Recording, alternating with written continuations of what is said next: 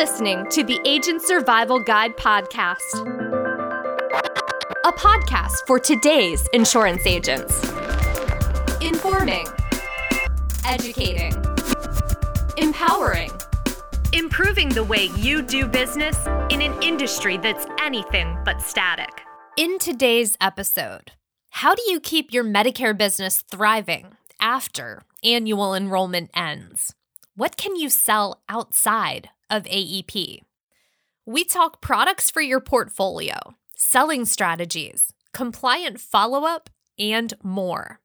Four ways to keep your Medicare business warm this winter, written by Roxanne Anderson. You already know the importance of building your Medicare business during AEP. But what if I told you building your Medicare business post AEP is equally important. Now that the off season is here, you actually have the time to work on expanding your reach and attracting new clients.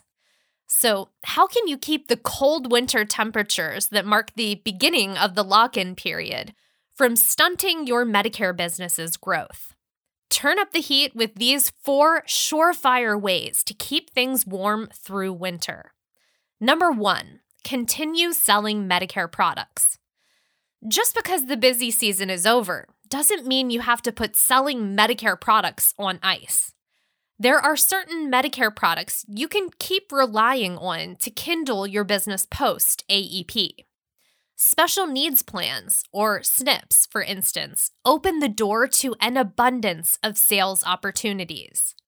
These unique Medicare Advantage products are available to individuals who are dual eligible or those who qualify based on a chronic illness or institutional care. You can sell them post AEP because those eligible for a special needs plan have a special election period to join one. MedSups are also particularly valuable to have in your portfolio during lock in. Why? First, MedSups can be sold year round. And second, People who enrolled in a Medicare Advantage plan during their initial coverage election period can request to disenroll from it and join Medicare Parts A and B during the Medicare Advantage open enrollment period, which runs from January 1st to March 31st. These individuals may want a MedSup policy to fill the coverage gaps of Part A and B.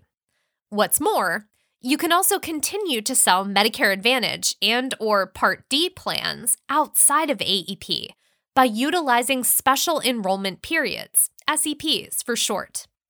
There are many ways Medicare eligibles can qualify for an MA or Part D SEP. Just ensure your clients know to inform you if they experience any of the qualifying life events so you can help them determine if they can and should switch plans. Number two, sell non Medicare products.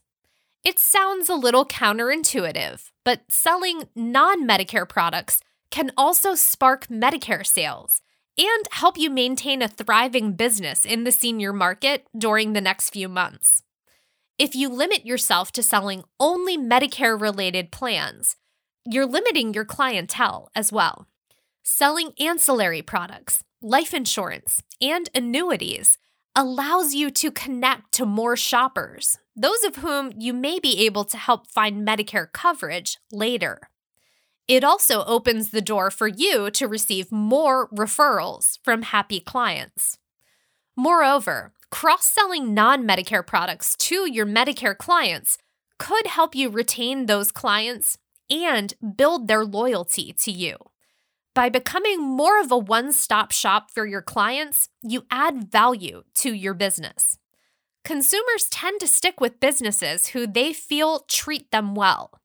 According to a 2018 HubSpot research study on acquisition, 93% of consumers are more likely to make repeat purchases at companies with excellent customer service. Number three, follow up with prospects and clients. Have you ever heard the old saying, the fortune is in the follow up? Well, it didn't become an old saying for nothing. Following up with prospects and clients post AEP is another way that you can fan the fire to keep your Medicare business nice and toasty this time of year. In their 2012 Life Insurance Awareness Month fact sheet, LIMRA stated that 78% of consumers who had a previous relationship with their sales representative bought life insurance. However, the organization also states that 35% of prospects who did not buy life insurance reported they were still shopping, and sales representatives should have followed up with them. Fast forward to the 2021 Life Insurance Awareness Month fact sheet. 53% of consumers say they have not purchased life insurance because they're unsure how much they need or what kind of coverage to buy. Follow up calls or appointments show prospects that you are prepared and willing to help them meet their coverage needs when they're ready to buy. Similarly, follow up calls or appointments show current clients that you care and that you're dedicated to helping them find the insurance products that work best for them. Follow ups also allow agents like you an opportunity to further build relationships and check if you can meet any unfilled coverage needs. As an agent, it's a good habit to schedule those follow up calls or appointments with your prospects and clients at the end of your initial meeting. When you're scheduling these events, you should aim for following up with clients you've helped into a new Medicare Advantage plan sometime in December or January. Some clients may not like their new plan and may want to switch to Original Medicare and a MedSup during the MAOEP if they're able to. Number four, track down more leads. Lastly, perhaps the most obvious way you can keep your business glowing and growing this winter is by compliantly tracking down warm leads. Hosting educational events and seminars are a great way to get your name out there. They help build your reputation as a knowledgeable, friendly, local support system for the newly Medicare eligible or confused Medicare enrollees.